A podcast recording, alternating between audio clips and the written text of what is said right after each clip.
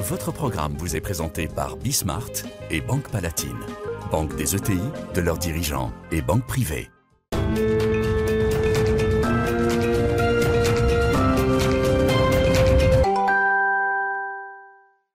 Bonsoir à tous, bienvenue dans Bismart, l'émission, un programme très très chargé ce soir avec cinq invités. On sera évidemment, comme chaque mois, avec Arnaud Marion pour parler des euh, transformations et des mutations des entreprises. Il y a eu beaucoup d'actualités euh, cette semaine. Euh, d'abord, on ira voir du côté des marchés financiers qui ont battu un record. Est-ce que les entreprises ont encore aujourd'hui intérêt à s'introduire en bourse? Quelles sont celles qui y vont? Quelles sont celles qui en sortent?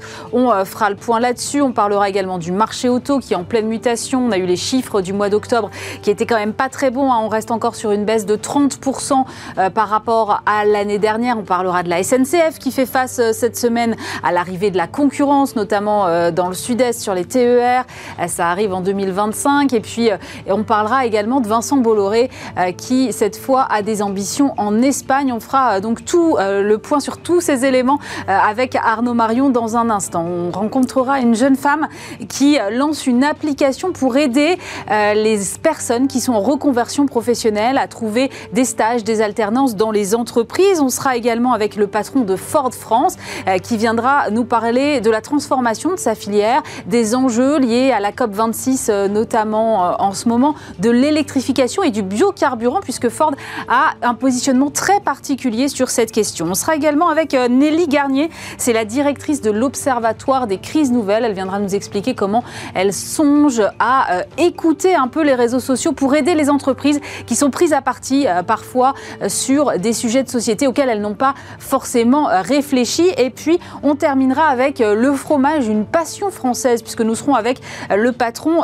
de Sodial Fromage. C'est la première coopérative laitière de France avec des grandes marques emblématiques. Et s'il y a un gagnant dans cette crise sanitaire, eh bien c'est sans doute le fromage. Sodial qui a d'ailleurs annoncé un investissement de 170 millions d'euros pour les cinq prochaines années.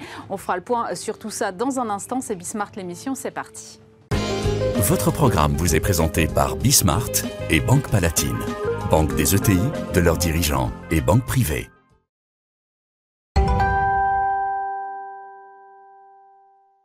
Et je suis avec euh, Aïssata Kouaté, bonjour. Bonjour. Vous êtes fondatrice et CEO de Ivy Recrutement. Alors c'est une application qui s'appelle, qui s'adresse à des personnes en reconversion professionnelle. Pourquoi ce choix spécifiquement? Exactement. Donc euh, Ivy Recrutement, c'est euh, une application mobile qui permet aux personnes en reconversion professionnelle de s'insérer plus facilement et, euh, de pouvoir démontrer tout leur cheminement grâce à des liens vers leur site internet où, où ils peuvent démontrer les, les compétences qu'ils ont pu apprendre. C'est mhm. très important. et pourquoi les personnes en reconversion professionnelle? Car moi-même, j'ai fait une reconversion en 2019. Donc à la base, je suis comptable et je suis entrée chez Simplon pour pouvoir évoluer dans le numérique, découvrir la programmation informatique et tous les métiers autour. Du coup, ça a été un coup de foudre, j'ai bien aimé. Mmh. Euh, en fin de formation, il fallait réaliser un projet, euh, un site web. Donc j'ai décidé de lancer Eloada, donc, euh, qui fait référence à Ada Lovelace, la première femme à avoir écrit et, décrypté un programme informatique. donc j'ai réalisé des interviews auprès des femmes, soit entrepreneurs ou en reconversion ou cadres dans de grands groupes. Euh, au final, ça, a pris. Donc, euh, j'ai décidé de créer un groupe euh, LinkedIn. Aujourd'hui, il y a 150 femmes qui, qui s'entraident, qui se donnent des conseils. Et par la suite, je suis rentrée chez Willa pour structurer le projet. L'incubateur dédié aux femmes. Exactement, qui promeut, qui promeut l'entrepreneuriat féminin dans la tech. Hmm. Du coup, ça a été un boost. J'ai structuré le projet, j'ai fait une association et un programme de mentorat pour ces femmes-là en reconversion dans la tech. Ensuite, euh, on s'est rendu compte qu'il y avait un problème en fin de formation, c'est que euh, les femmes avaient du mal à trouver cette première expérience professionnelle. D'ailleurs, c'est général hein, chez les hommes et chez les femmes, car les entreprises sont un peu frileuses, euh, ont du mal à faire confiance à ces profils qui sont peu linéaires, vu qu'ils ont plusieurs métiers à leur actif. Du coup, grâce au soutien de la Fresh Tech Tremplin, en janvier 2021, j'ai lancé Ivy Recrutement, donc l'application mobile. C'est comme ça qu'elle est née. Et là, vous en êtes tout de votre stade de développement alors exactement? Donc aujourd'hui, euh, on a lancé l'application. Donc mhm. euh, hier, euh, tout est en ligne en version Android et iOS. Donc je suis très contente. on peut l'utiliser dès maintenant. Il y a déjà quelques offres. Et, et puis voilà. et les entreprises, elles vous accueillent comment? Comment est-ce que vous les démarchez? Donc les entreprises, effectivement, c'est l'une de nos difficultés Donc le but, c'est de pouvoir... la prochaine étape, c'est de rentrer à Station F au cœur de l'écosystème des startups françaises en, France, de pouvoir... comment dire tester au grand, en grandeur nature, aller mhm. les voir, présenter notre solution, leur expliquer que les personnes en reconversion professionnelle, c'est des personnes attractives. Surtout, elles sont audacieuses, euh, elles ont plusieurs compétences euh, à leur actif, donc il faut leur faire confiance. Et, euh, et, pourquoi pas tester et ensuite, si ça se passe bien, poursuivre vers. D'abord commencer par un stage, une alternance et poursuivre vers un CDI, CDI un CDD, un CDI. Oui, l'objectif vraiment, c'est de mettre en relation les entreprises et et ces personnes en reconversion qui ne trouvent pas finalement encore complètement leur place dans, dans cet écosystème-là, c'est ça? Exactement. L'objectif, vraiment, c'est d'être une passerelle entre ces écoles de formation numérique, ces bootcamps, et les entreprises. De démontrer que euh, c'est possible. Donc nous, on fait le lien entre les deux parce qu'il y, a vraiment un fossé entre les écoles et euh, les entreprises. Donc euh, le but, c'est de vraiment, à travers la vidéo, démontrer la personnalité du candidat, démontrer ses compétences et faire le lien. Comment va être, euh, sur quoi va être basé votre business model ensuite? Donc le business model, le, un des trois, le business model, il est basé sur donc un côté école de formation qui vont pouvoir bah, nous nous payer sur le suivi des candidats, sur le placement des candidats, et également des entreprises si le match se fait bien, qui sont satisfaits du candidat en stage ou en alternance et qui le prennent en CDD ou en CDI. il peut y avoir une facturation de commission, ça c'est à voir c'est personnalisé en fonction des entreprises. Vous êtes passé euh, par Simplon, vous le disiez tout à l'heure. Oui. Qu'est-ce que ça vous a apporté, Simplon? Simplon, euh, waouh Déjà, j'étais enceinte de mon deuxième enfant, donc euh, j'ai été très bien accueillie, pas rejetée. Ce qui m'a plu, c'est qu'on a travaillé tous ensemble sur des, projets, donc le travail d'équipe. on a complètement plongé dans, le code. Et le travail, quand on met les mains dans le cambouis, je trouve que ça, c'est super et c'est ce que j'ai aimé chez, chez Simplon.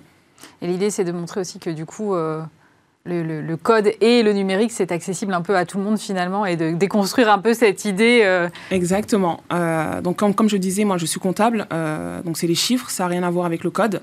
Mais quand on arrive, on nous explique, les, formateurs sont, très attentifs, sont à nos côtés. Et, et du coup, ça s'est bien passé.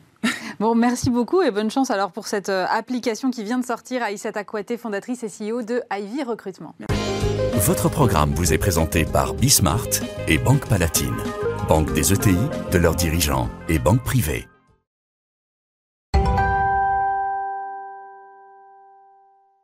Et j'ai le plaisir de retrouver Arnaud Marion. Bonjour. Bonjour Aurélie. Bonjour Arnaud, donc fondateur de l'Institut des hautes études en gestion de crise. On se retrouve une fois par mois là pour analyser euh, les crises, les mutations des entreprises. Et il faut dire qu'on euh, a eu beaucoup, beaucoup, beaucoup d'actualités cette semaine, euh, notamment du côté des marchés boursiers. Alors, euh, on enregistre cette émission avant la clôture, je tiens à le préciser, mais donc ce matin, on a on était en séance au-dessus des 7000 points euh, à la Bourse de Paris, ce qui est un record historique. On est sur une hausse de l'indice phare parisien de quasiment 25% depuis le début de l'année, 40% sur un an. Euh, c'est le moment de faire un petit point euh, sur les entreprises face à la cotation. J'imagine que toutes, Arnaud, elles ne regardent pas les marchés de la même façon. Il y a celles qui ont envie d'y aller et puis celles qui, finalement, pour lesquelles ça n'a que peu d'intérêt.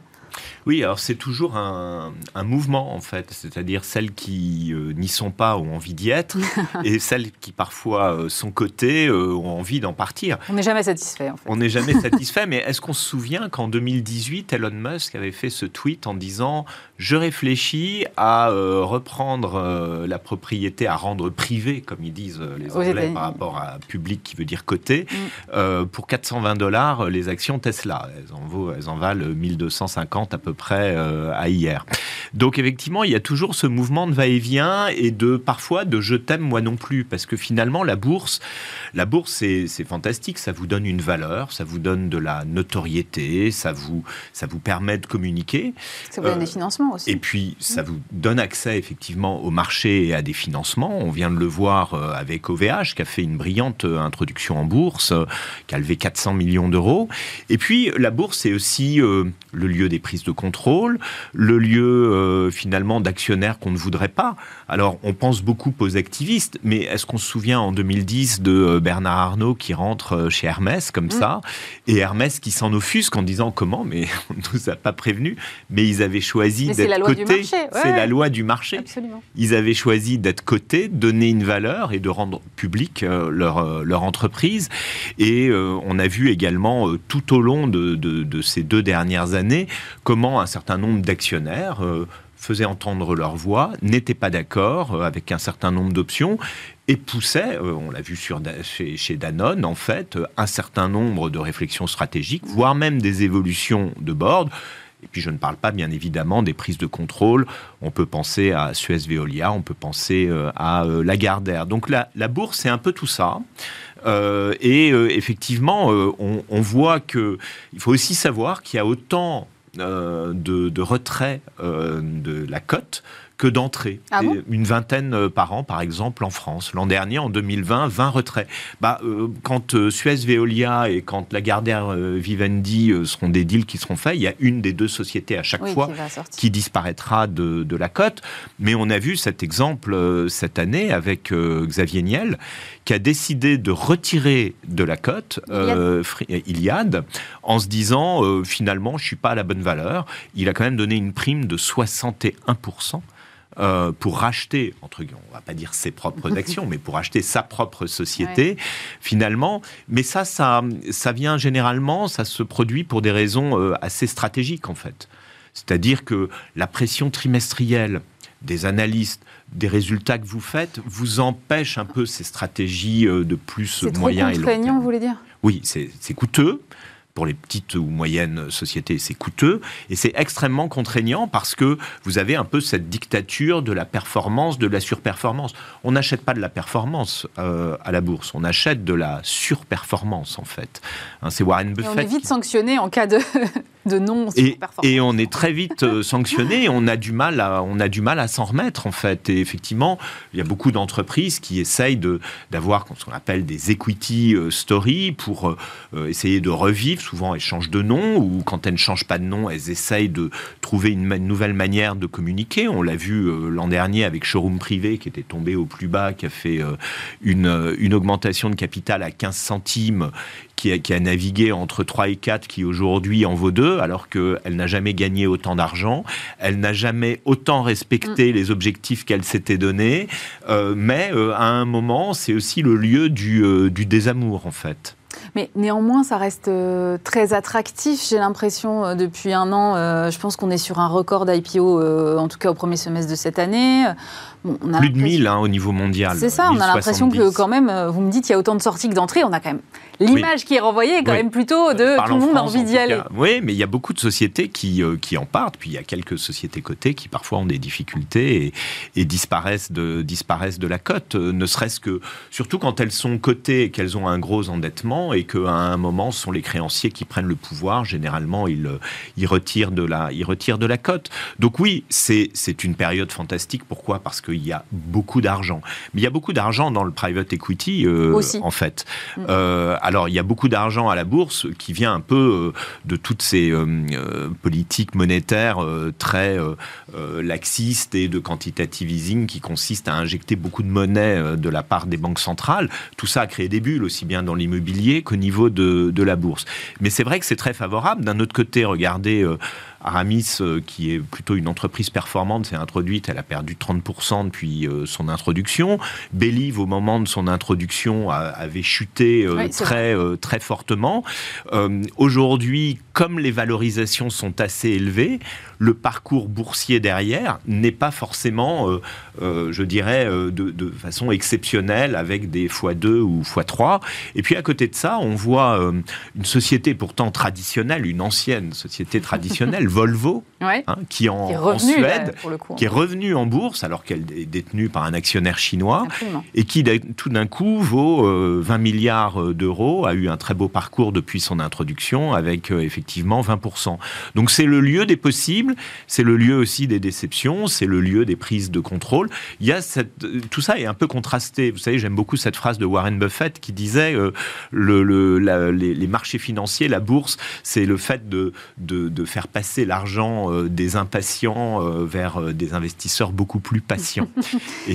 Mais cela dit, vous parlez de, tous ces aspects hein, à la fois négatifs et, positifs, et c'est vrai que on a eu une espèce de folie des SPAC aux États-Unis qui s'est assez peu finalement retrouvée en Europe et en tout cas en France. Euh, on a l'impression que ces nouveaux véhicules peinent quand même à, à réaliser leurs investissements, parce qu'on parle de coquilles vides qui sont ensuite destinées à faire des acquisitions et elles tardent à venir quand même ces acquisitions. Donc là aussi, il y a peut-être un bémol à apporter au marché financier à la façon dont il fonctionne aujourd'hui. Oui, mais alors effectivement, le SPAC, à la différence d'une société, c'est une coquille vide. Mhm.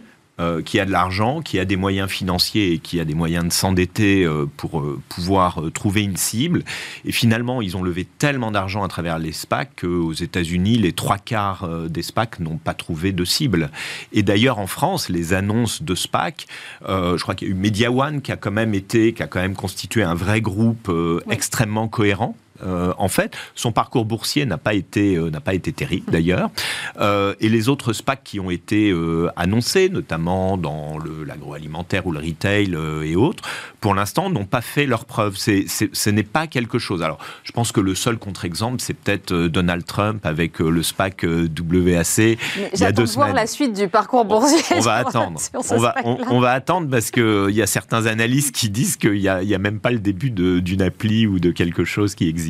Oui, ce ne serait pas très étonnant en effet. Euh, l'autre, vous parliez de Volvo tout à l'heure et c'est vrai que l'autre actualité de la semaine, c'était les chiffres du marché auto. Là, en France, on a un recul des immatriculations de voitures neuves de l'ordre de 30% euh, en octobre à 2000, par rapport à l'année dernière. Ce sont les chiffres du CCSFA. Euh, évidemment, le secteur auto, au-delà de la pénurie qu'on connaît de composants actuellement, est en pleine mutation, celle de la transition énergétique. Est-ce qu'on a une idée, Arnaud, du nombre d'emplois qui sont en jeu là sur ces questions-là? Parce que finalement, on en parle peut-être pas assez. Alors, l'ancien ministre de l'Industrie, Luc Châtel, qui préside la PFA, la, plateforme, automobile. et qui fait un, immense travail. Hein, mm de lobbying, mais de remise en question euh, de la, de la filière. Il a commencé ça quand même il y a, il y a deux ans. Mais il y a deux ans, vous voyez, je voudrais revenir là-dessus, je me souviens très bien, parce que j'avais rencontré Luc Châtel euh, peut-être euh, deux semaines ou une semaine avant ce fameux rendez-vous, je crois que c'était le 2 décembre 2019, où il disait il va y avoir une grande négociation avec l'État ça avait accouché de 50 millions d'euros pour pouvoir réfléchir à l'avenir de la filière. C'était il y a deux ans. Vous voyez, on a toujours l'habitude de, de, de, perdre, de perdre du temps. C'est pas une critique contre euh, Luc Châtel, bien évidemment, mais euh, euh, je dirais que c'est peut-être qu'on a perdu ce temps-là. Aujourd'hui, la pandémie aussi. Entre temps, ça n'a pas aidé depuis la pandémie, oui, mais 50 millions, on savait déjà qu'il fallait des milliards. Ça voilà. Dire. voilà. Les Allemands avaient déjà investi des dizaines de milliards dans la transition des modèles. Et nous, c'est pas trop notre notre truc, hein, la transition des modèles, c'est pour ça d'ailleurs qu'on en parle tous les mois à peu près, euh, pour essayer de pointer le, doigt là-dessus. Les chiffres, c'est entre 65 000 et 100 000 euh, emplois qui pourraient être concernés sur une filière qui, qui, en représente 400 000, tout simplement parce que on va plus fabriquer le même type de voiture. Euh, aujourd'hui, une voiture, un moteur électrique, c'est 7 fois moins de main-d'œuvre et de pièces qu'un un moteur ah thermique. Et c'est effectivement quatre fois moins de temps euh, à construire. Donc ce sont des modèles complètement euh, différents, d'une part. Et puis d'autre part, on a vu au, moment où Luc Châtel euh, prenait le sujet à bras-le-corps en disant il nous faut 17 milliards. J'espère que ces 17 milliards seront financés, alors là, pour le coup, dans un vrai plan de relance. Sinon, nous n'aurons plus d'industrie automobile. Donc oui, il faut soutenir, je dirais, dépenser de l'argent, pas subventionner, mais dépenser de l'argent pour des transitions il le faut. À ce moment-là, euh, l'action euh, Tesla dépassait les 1000 dollars. Euh, et au même moment, Bugatti sortait un modèle de 1600 chevaux. Et deux jours après, Ferrari nous annonce qu'ils font plus 20% de ventes par rapport à l'an dernier et qu'ils vont faire une année record. Et effectivement, au même moment également, le modèle 3 de la Tesla se vendait devant la Dacia et, et la Clio. Donc il y a tout un tas de symboles qui montrent qu'effectivement, il y a des transitions qui n'ont pas été prises. Je ne pense pas que le modèle de. C'est une, question de, c'est une question de transition qui n'a pas été anticipée ou c'est une question d'innovation? C'est automatiquement une question d'innovation. C'est-à-dire que d'ailleurs, euh, euh, Luc Châtel le reconnaissait lui-même en disant mais Tesla. Euh, alors Tesla, ils avaient, fait, ils avaient pris une option. C'est-à-dire que, en fait, c'est une stratégie, ce qu'on appelle d'océan bleu. Ils ont décidé de dire, bah, nous, on considère que l'électrique se développera vraiment sur le premium. Alors que tous les autres constructeurs se sont dit, on va faire de l'électrique sur de l'entrée de gamme. Mhm. On a vu que ça avait plutôt pas mal marché sur, euh, sur Tesla. Euh, son PE, hein, le price earning de, de, Tesla, c'est 330. Hein. Les autres fabricants automobiles, c'est 10 à 30. Hein, le rapport, euh, le rapport court, sur bénéfice. Donc on, on, voit bien, on voit bien ce qu'on achète. Mais effectivement, une Tesla, c'est du digital, c'est de l'innovation, c'est de la verticalisation de la production.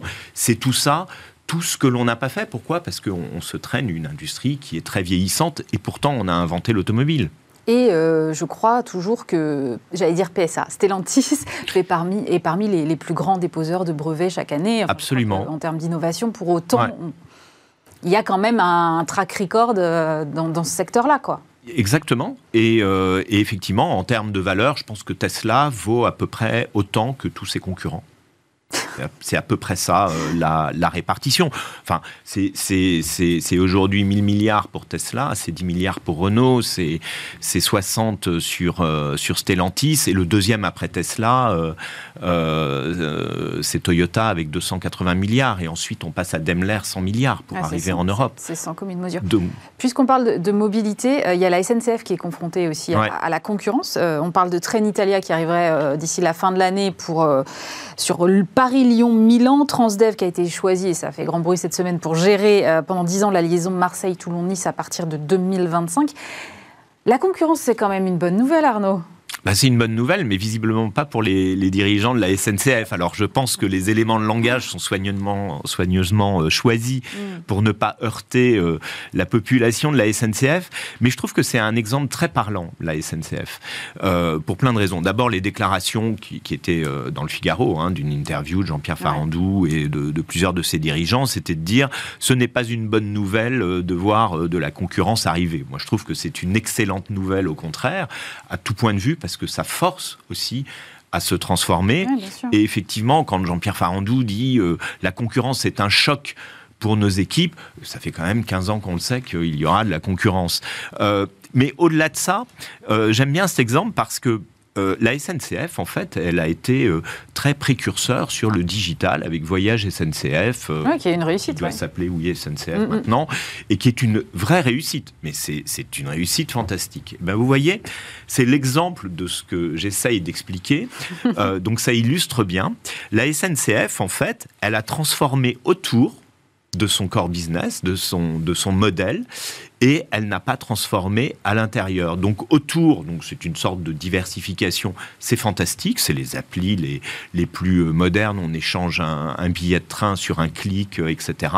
Mais finalement, ça n'a pas changé les fondamentaux de, de la SNCF. Alors c'est une vieille dame, il y a des, il y a des contrats euh, assez spécifiques, bien évidemment. Et bien ça, c'est le bon exemple de, de montrer que effectivement une entreprise, si elle ne se contente que de se diversifier ou que de transformer autour. Elle ne se transforme pas réellement. Et aujourd'hui, on dit ah. Euh, aujourd'hui, il y a de la concurrence, on est en train de perdre des marchés, il y a des cheminots qui vont passer sous euh, de nouveaux, euh, de nouveaux statuts. Tout ça avec en toile de fond la réforme des régimes spéciaux, en contrepartie de, laquelle il y a eu un désendettement de la SNCF, qui, comme elle est désendettée, et qu'elle est en perte aujourd'hui se réendette en direct sur les marchés financiers. Ce qui pose quand même un petit peu problème dans euh, la balance et dans, et dans l'équilibre. Bon, je me disais, on ne va pas réussir à faire un numéro ensemble sans parler de Vincent Bolloré, en fait, qui cette fois a, jeté ses dévolus, son dévolu sur, sur l'espagnol Prisa. Euh, c'est un groupe de presse. Quelles sont ses ambitions, là, cette fois? Bah, généralement, quand euh, Vincent Bolloré euh, rentre quelque part, euh, même par la petite porte, il a commencé par 7% et puis il en est à 9,9%. Généralement, c'est pour y rester et c'est pour en prendre le contrôle et c'est pour euh, c'est pour racheter. Sous quel délai, on ne sait pas, puisque là, il a une première étape, c'est de demander euh, au gouvernement espagnol, dans le cadre de la loi sur la concentration des médias, s'il peut dépasser les 10% et être un petit peu en deçà du seuil d'OPA de 30%.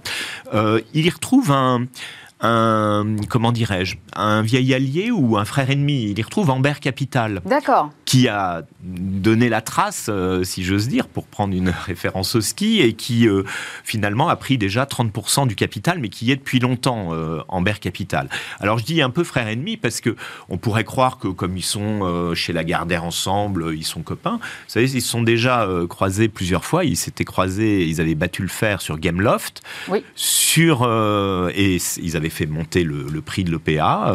sur Lagardère, je rappelle quand même qu'en mai 2020, euh, Bolloré avait voté contre les résolutions d'Ambert, dont il s'est aperçu deux mois après avec l'arrivée de Bernard Arnault qu'il aurait mieux fait de voter pour, euh, ça aurait évité de, perdre du temps.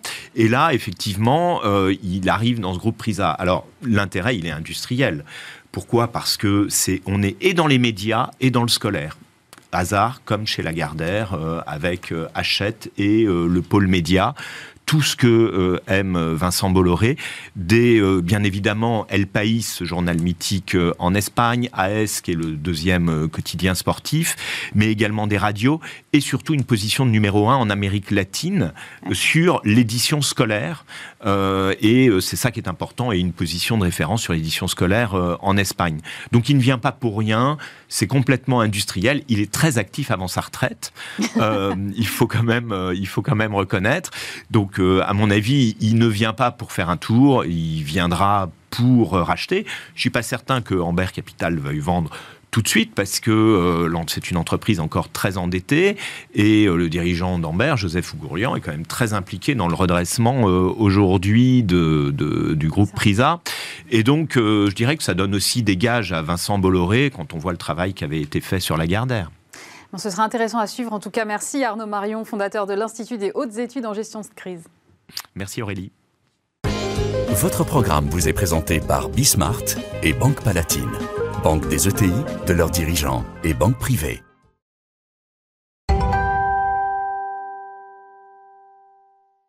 Et je suis maintenant avec euh, Louis-Carl Vignon. Bonjour. Bonjour Ali. Vous êtes le président de Ford France et on a ouvert cette semaine la COP26 à Glasgow en amont de ce rendez-vous mondial. Euh, Ford a réalisé euh, une étude auprès des citoyens de huit pays européens, dont la France, sur les attentes et leur engagement quant au sujet du dérèglement climatique. Alors avant qu'on aille un peu dans le détail des résultats, moi je voudrais savoir pourquoi vous, en tant que constructeur automobile, vous menez ce genre de sondage alors en fait, on est directement intéressé. Vous savez que euh, Ford est, euh, depuis sa création, euh, depuis la création par Henry Ford en 1903, s'est doté d'une mission qui était d'améliorer la vie des gens. Et aujourd'hui, c'est resté notre mission et l'amélioration de la vie des gens passe aussi par la lutte contre le dérèglement climatique. D'accord. Et il se trouve qu'en 2016, lors des accords de Paris, Ford a été le premier constructeur américain à soutenir et souscrire à ces accords de Paris. Et donc là, au moment de la COP 26, on trouvait ça très intéressant de savoir combien les Européens, donc limité à 8 pays, mais enfin les Européens dans leur ensemble, euh, avaient évolué en termes de mentalité par rapport à cette fameuse lutte contre le dérèglement climatique. Donc ça, c'est le cadre global. Et puis après, plus directement, pour nous, l'automobile, quelle était donc leur perception en matière d'utilité du véhicule électrique? Euh, Sont-ils prêts à faire cette transition? Euh, Et donc là, c'est intéressant parce qu'on voit qu'il y a différentes réponses au niveau, au niveau des pays. Alors justement, euh, les Français, pour, puisque c'est quand même euh, ce qui nous concerne le plus, euh, seul un Français sur cinq ressent une grande responsabilité personnelle dans la lutte contre le réchauffement climatique. C'est moins que nos voisins européens quand même, on va le dire. Et puis alors parmi les efforts du quotidien que nous serions donc prêts à faire, la réduction de la consommation d'énergie, de plastique évidemment, des idées comme acheter local ou avoir moins de vêtements, ça fait aussi son chemin.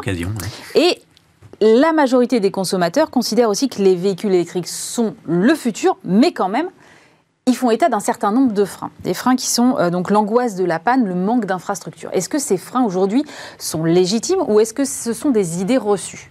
Alors, ce qu'on voit, juste pour revenir à un point global, c'est que dans l'ensemble, 90% des gens interrogés, en France et ailleurs, jugent euh, leur dérèglement climatique comme étant un problème majeur.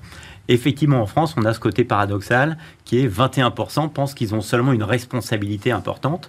Et donc, il y a une réelle attente de la part et du gouvernement, mais aussi des industries dans la lutte contre ce dérèglement climatique. Et ils nous disent, eux, les consommateurs, effectivement, qui sont prêts à se priver d'un certain nombre de choses, voyager moins, euh, acheter des, véhicules, des vêtements, par exemple, d'occasion. Hein. il y a un certain nombre de startups qui sont là-dessus. Absolument.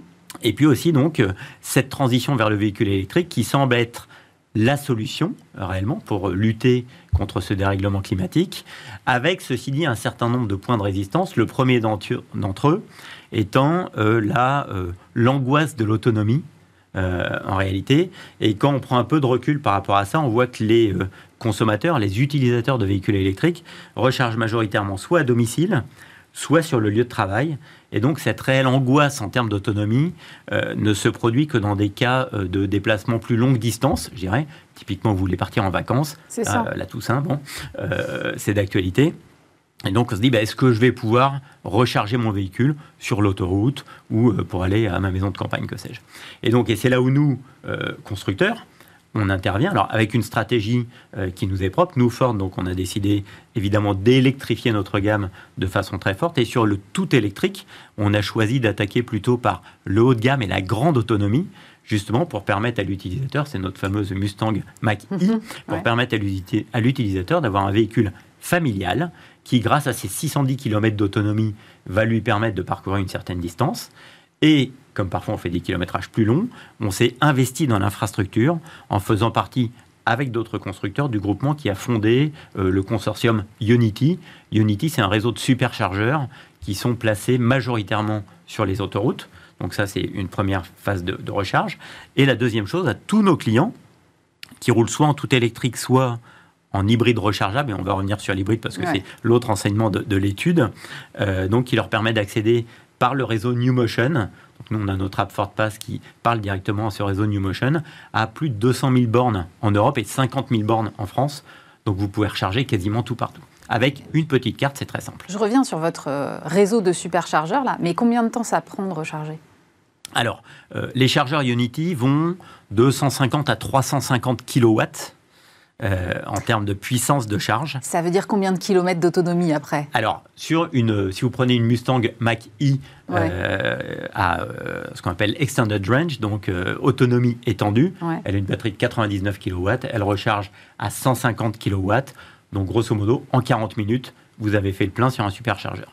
Mais de façon plus intéressante, en 9 minutes, vous rajoutez 100 km d'autonomie. Et pourquoi j'insiste là-dessus? Parce que très souvent, en fait, sur l'électrique, euh, il vaut mieux peut-être s'arrêter une fois de plus. C'est un peu toutes les deux heures la pause s'impose. C'est aussi bien pour la sécurité, ça tombe bien.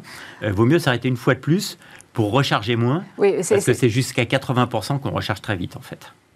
C'est mieux pour les raisons que vous dites ou c'est mieux parce que c'est plus prudent et que je suis pas sûr d'avoir l'infrastructure euh, non, quand j'en aurais besoin C'est mieux en termes de gain de temps en fait. Quand vous prenez un véhicule électrique, mais c'est un peu comme votre téléphone portable, hein, c'est exactement la même chose. Si vous avez remarqué, quand vous le branchez avec le chargeur, au début il charge très vite et puis à la fin la charge ralentit.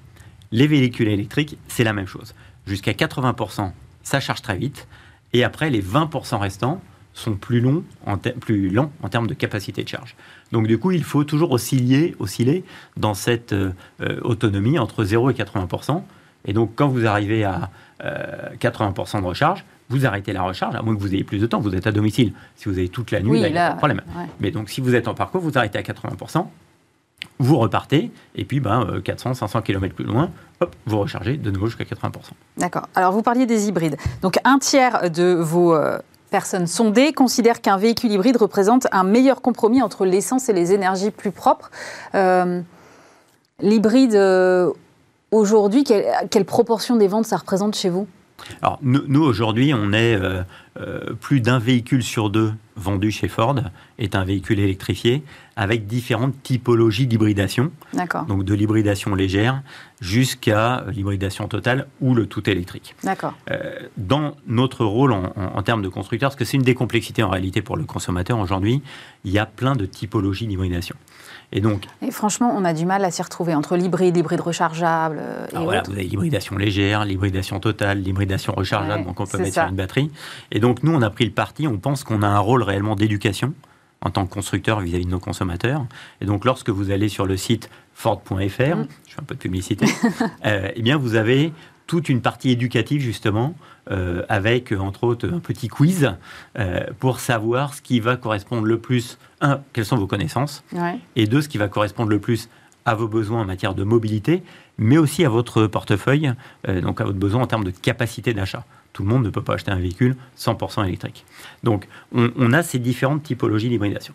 Et puis nous, ben, dernièrement, à cette hybridation, on a rajouté également l'utilisation d'un biocarburant, euh, le 85, le bioéthanol, euh, qui permet d'améliorer encore, si vous voulez, le côté coût d'usage du véhicule, puisque l'hybride, ça fonctionne avec de l'essence. Et donc, si vous êtes en bioéthanol, vous consommez avec un carburant qui coûte deux fois moins cher. on reviendra sur le bioéthanol, mais vous venez de le dire, tout le monde ne peut pas s'acheter un véhicule 100% électrique. Est-ce que finalement, le plus gros des freins aujourd'hui ne reste pas euh, le prix, tout simplement, de cette technologie? Alors, Effectivement, c'est un des freins. C'est ce pourquoi je vous le disais euh, tout à l'heure. Nous, on a décidé d'attaquer plutôt par la grande autonomie euh, et le véhicule familial, qui peut être l'unique véhicule du foyer, plutôt que d'attaquer par un petit véhicule qui, de toute façon, n'offre pas assez d'autonomie et coûte déjà assez cher euh, pour être le véhicule familial. Donc soit on a le pouvoir d'achat d'avoir deux véhicules, quelqu'un peut prendre un petit électrique et puis un grand bah, électrique ou pas, soit on a moins de pouvoir d'achat et on a la moyen d'acheter un seul véhicule et auquel cas un véhicule hybride.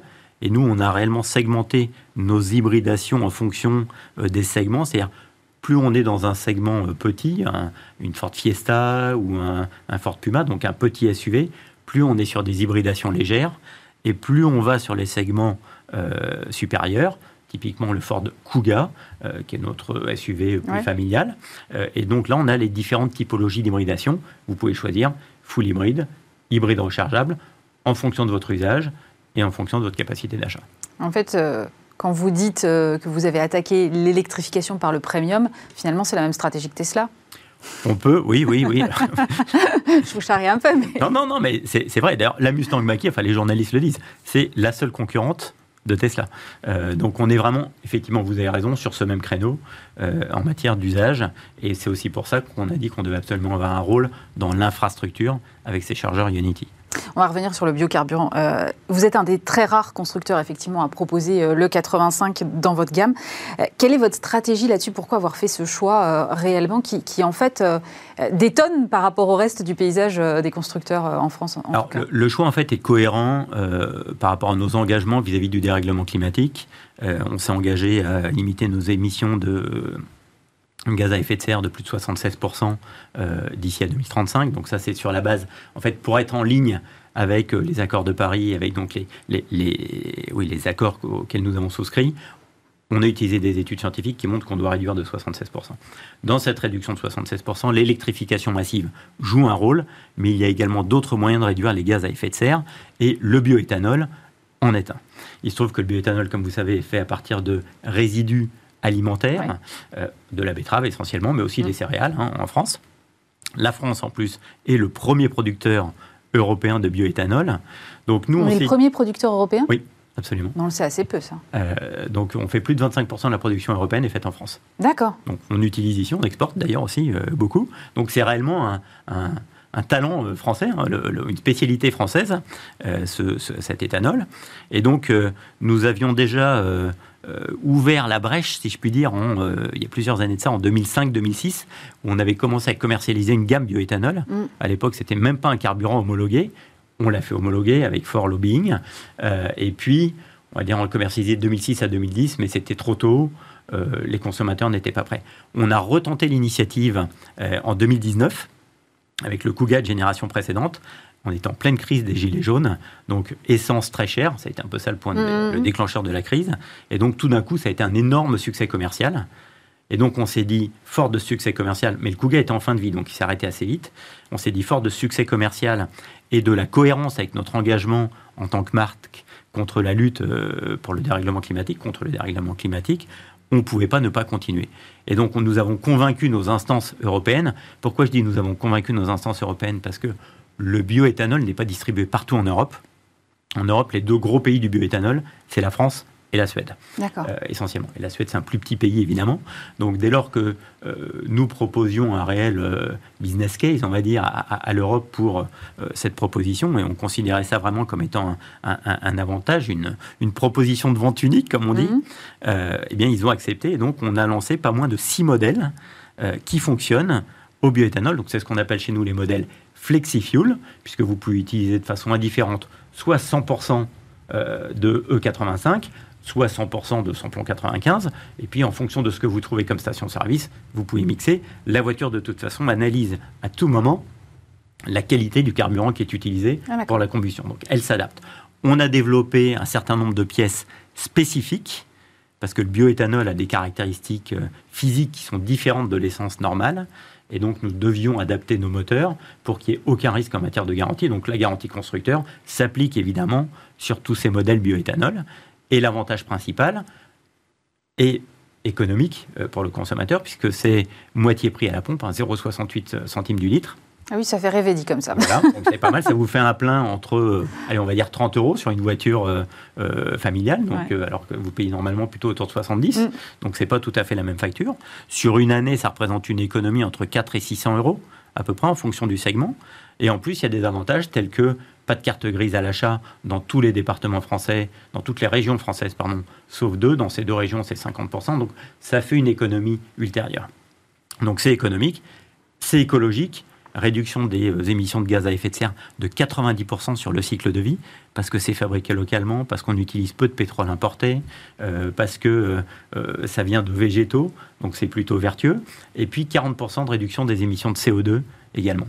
Donc, puis en plus, c'est patriotique en l'occurrence, parce que c'est fait en France. Donc on s'est dit que pour nous, ça cochait réellement toutes les cases par rapport à nos stratégies. Et je dois dire, on l'a lancé donc euh, progressivement depuis juin, mais réellement depuis octobre, on a toute la gamme. Et on a fait un énorme succès commercial au mois d'octobre en termes de commandes. Merci beaucoup pour ces explications, Louis-Carl Vignon. Je rappelle que vous êtes le président de Ford France. Votre programme vous est présenté par Bismart et Banque Palatine, banque des ETI, de leurs dirigeants et banque privée.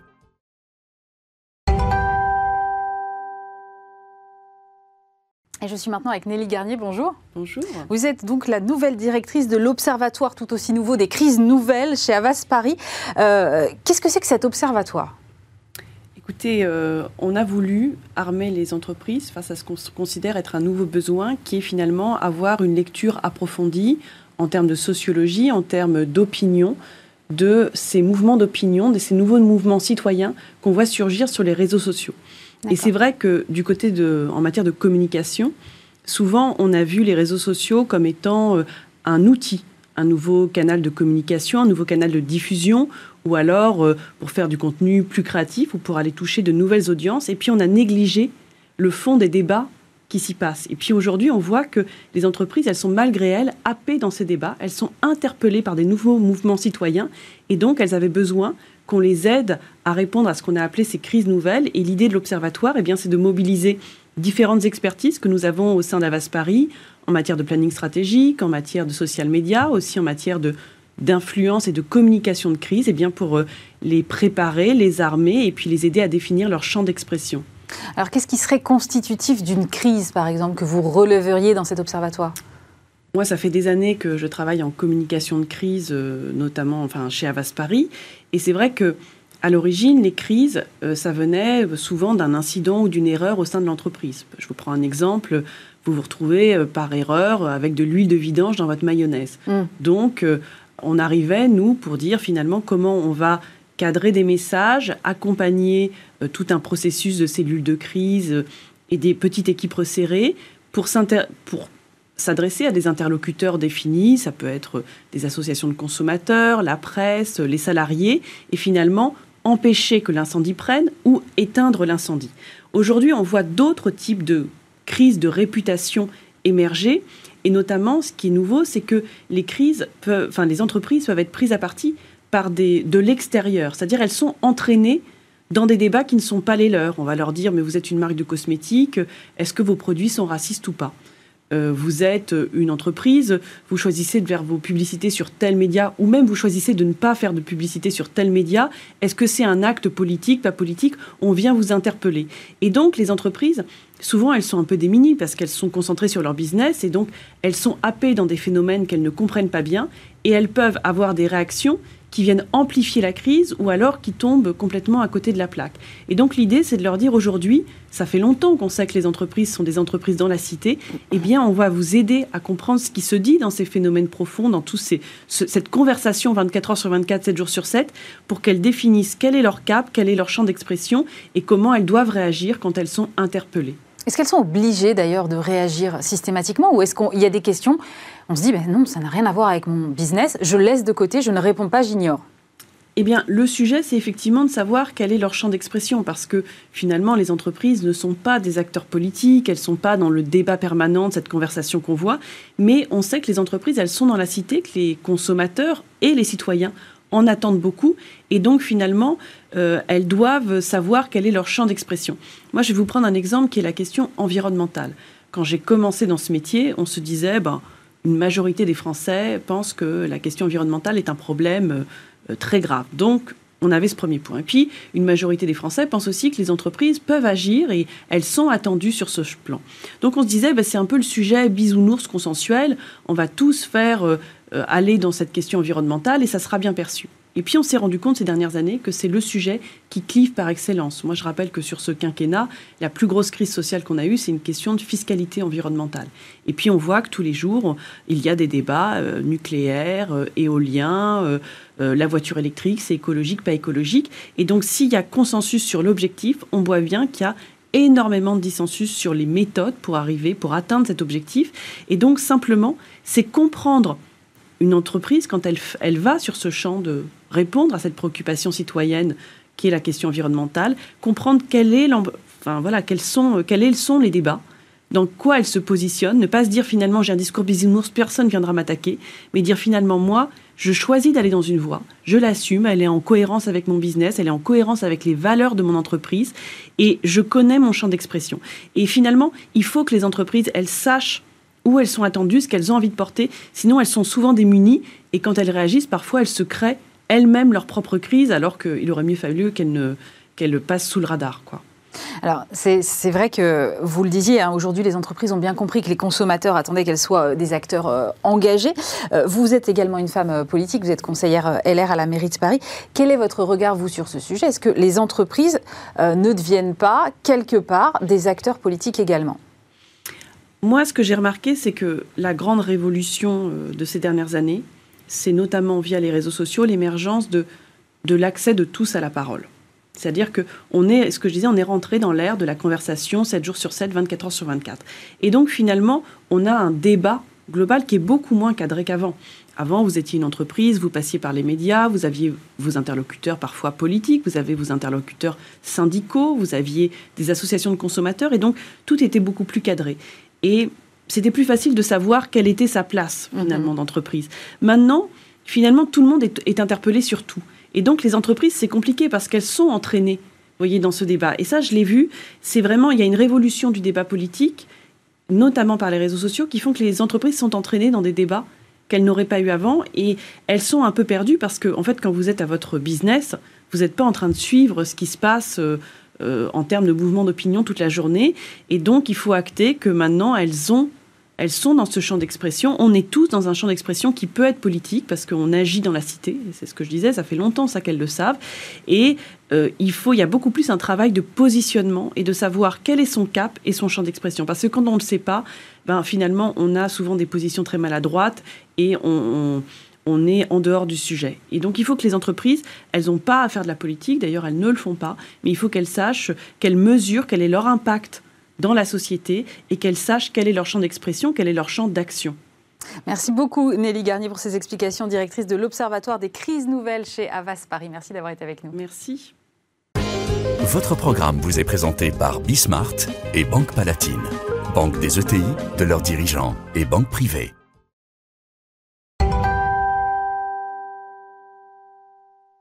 Et on termine cette émission avec Olivier Attimon. Bonjour. Bonjour. Vous êtes donc directeur général de Sodial Fromage. Alors, c'est la première coopérative laitière de France, 41 fromageries, 370 000 tonnes de fromage commercialisés en Europe. Du côté des marques, on citera euh, Entremont, Richemont ou Cœur de Lion.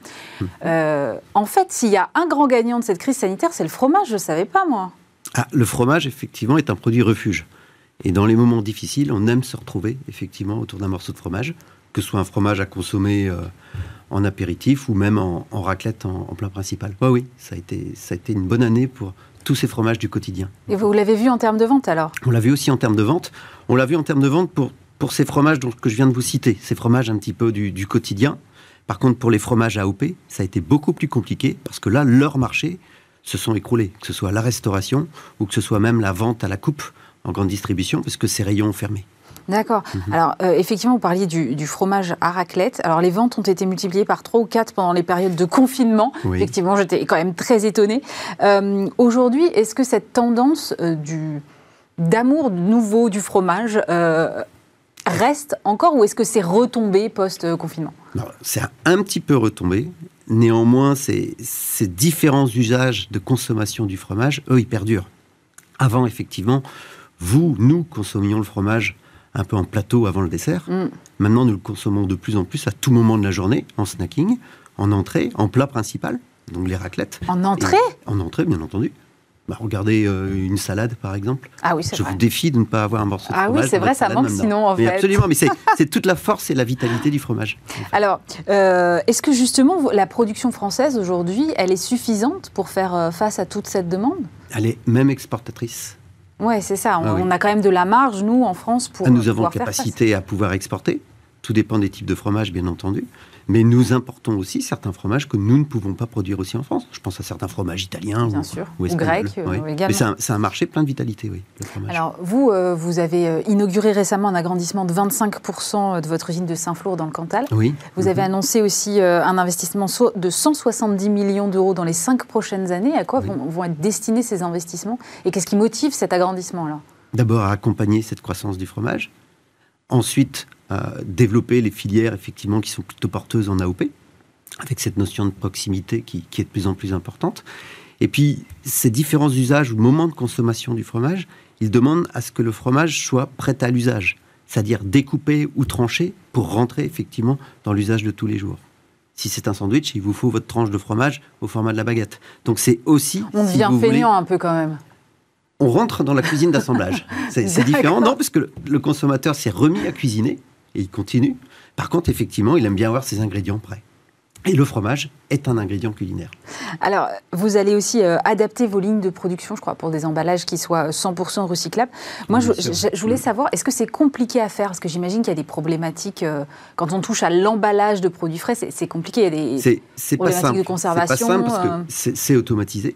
Ouais. Donc déjà, il faut que les machines puissent effectivement accompagner et apprivoiser ces, nouveaux, ces nouveaux emballages. C'est pas simple en plus parce que sur le fromage, il faut que ce soit étanche. Pour tout simplement des raisons de moisissure, mhm. hein, euh, tout simplement. Et puis, lorsque vous utilisez de la matière recyclable dans votre plastique, la souplesse du plastique est moins, moins bonne. Et donc, quelque part, vous avez des risques de fuitage. Donc, c'est un travail que l'on fait progressivement pour pouvoir avoir demain des emballages recyclables et utilisant de plus en plus de matières recyclées à l'intérieur. Mais effectivement, techniquement, c'est loin d'être simple, mais euh, c'est un enjeu qu'on va relever. Je ne suis pas inquiet. J'ai lu un truc sur les aplats d'encre noire, vous pouvez me raconter? Ah, c'est le noir de carbone. Effectivement, le noir de carbone, nous travaillons à, supprimer le noir de carbone dans, nos emballages. Et euh, ce qui fait qu'effectivement, on a même certains plateaux euh, de, fromage qui, qui, privés de ce noir de carbone, nous, les avons, nous avons même changé la couleur de nos plateaux, hein, évidemment. Incroyable. Euh, vous faites beaucoup de fromages AOP ou IGP qui, eux, euh, donc, vous le disiez tout à l'heure, ont plus souffert de la crise. Euh, est-ce que vous allez aussi investir sur ce segment-là? Oui, Absolument. Justement, sur tout ce qui est un petit peu découpe et transformation aussi. Déjà, augmenter la capacité de certaines filières AOP qui, sont, qui se développent bien. Hein, je pense à tous les bleus, justement. À, à d'Auvergne, par exemple. Oui, tout à fait. Mais aussi travailler à ce que ces fromages, entre guillemets, qui se mangent encore beaucoup de manière gastronomique avant le dessert, puisse aussi accompagner le consommateur à d'autres usages. Et on voit dans la cuisine de tous les jours qu'on utilise de plus en plus aussi de fromage AOP. Et c'est pareil, il faut du coup que la découpe de ces fromages accompagne et, corresponde à ce que le consommateur veut en faire. Le consommateur ou l'industriel, bien entendu. Mais en fait, je suis assez fascinée, je vous écoute, et moi je me disais, un truc aussi vieux que le fromage, évidemment, le marché est à maturité, il se passe rien, quoi. Mais en fait... Non, non, non, non, au contraire, il se régénère à, une vitesse importante. On est sur des croissances qui sont, ouais, qui sont autour de 3% en France, mais aussi dans le monde. Et il y a des pays qui découvrent le fromage qui ne le consommaient que très peu avant. Donc il, est, il y a vraiment un potentiel important sur le fromage, oui. Et on peut inventer de nouveaux fromages aujourd'hui encore? Oui, bien entendu. Bah, c'est ce qui se fait euh, tous les jours. Euh, enfin, j'exagère un petit peu en disant tous les jours, mais il y a certains fromages AOP qui, eux, sont, sont issus de notre histoire et, n'ont pas évolué qu'on ne peut pas faire évoluer. Et puis il y a des fromages que l'on va retravailler, réadapter pour des usages justement culinaires qu'ils n'avaient pas avant. Donc oui, au contraire, on innove tous les jours même. Mm. Euh, vous parliez des fromages euh, AOP ou IGP. Euh, sur les AOP, il y a un fromage qui a fait beaucoup parler de lui ces dernières semaines, c'est le Roquefort, avec une partie des mm. producteurs qui est entrée en guerre contre le Nutri-Score. Alors le Nutri-Score, effectivement, en ce qui concerne le Roquefort, je crois que c'est la pire note, c'est E rouge, il me semble. quelle est la position de Sodial sur ce point-là? D'un point de vue général, déjà, qu'est-ce qui différencie notre économie d'autres économies dans le monde? Et je vais aller très vite là-dessus. Mais ce sont toutes expressions de nos différences que ce soit dans la gastronomie, que ce soit dans le luxe. Regardez toutes les activités qui sont florissantes en France et qui se développent, ce sont celles-là. Et je suis moi presque choqué de voir qu'effectivement, on cherche à comparer ce qui n'est pas comparable. Vous imaginez comparer un morceau de Roquefort à une pizza ou à un autre produit de ce genre? C'est exactement ce qu'on est fait. On est en train de vouloir quelque part normaliser euh, ces, ces, productions. Donc déjà, ça me choque. Ensuite, sur la méthode, je suis vraiment choqué, pour être clair avec vous, parce qu'on va comparer 100 grammes de Roquefort à 100 grammes, par exemple, de, pizza ou de je ne sais pas quel autre produit euh, industriel. Mais moi, il me semblait que, c'était euh, à, produits comparables. Enfin, il ne me semblait bah pas qu'on mélangeait les pizzas et le fromage. Bah, le Nutri-Score va s'appliquer à tout plat alimentaire, que ce soit une pizza, je prends cet exemple comme mm. un autre, ou que ce soit le fromage. Ce qui me surprend dans la méthode, si vous voulez, c'est qu'on va comparer 100 grammes. Vous ne mangez jamais 100 grammes de fromage euh, d'un seul coup à 100 grammes de pizza, là par contre, vous allez en manger 4 fois plus.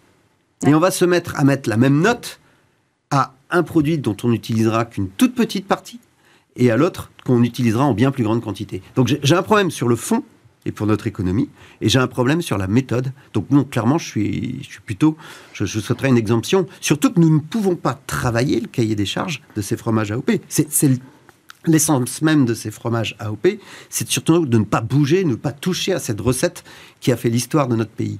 Et là, quelque part, on ne peut même pas travailler à, retravailler le lait ou retravailler la composition de ce fromage. Mais non, puisque c'est un AOP. Donc il n'a même pas cette possibilité de pouvoir s'adapter à ces exigences de Nutri-Score qui, qui sont pour moi hors de propos sur le fromage. D'autant qu'il me semble que le fromage à la coupe n'est pas concerné par le Nutri-Score. Donc il y aura bah. une différence entre le Roquefort proposé à la coupe et le Roquefort. Je euh, pourrais vous en citer plein, mais vous avez complètement raison. Donc c'est. Oui, voilà. Donc c'est pénaliser effectivement une activité qui est historique, qui est créatrice de valeur. Et, sur la forme, je trouve qu'on ne compare pas et qu'on ne, qu'on ne compare pas et qu'on n'a pas la bonne manière de comparer effectivement ces activités.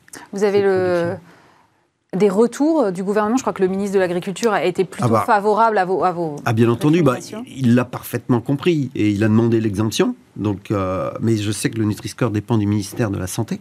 Absolument. Donc, c'est pas simple et donc on, attend, mais on, continuera effectivement à, à pousser pour cette exemption parce que pour nous, elle n'a pas de sens. Merci beaucoup Olivier Timon. Je rappelle que c'est directeur général de Sodial Fromage. Merci d'avoir été avec nous. C'est la fin de cette émission.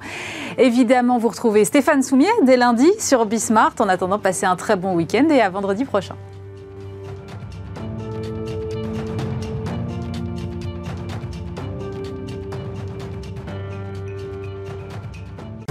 Votre programme vous a été présenté par Bismart et Banque Palatine, banque des ETI, de leurs dirigeants et banque privée.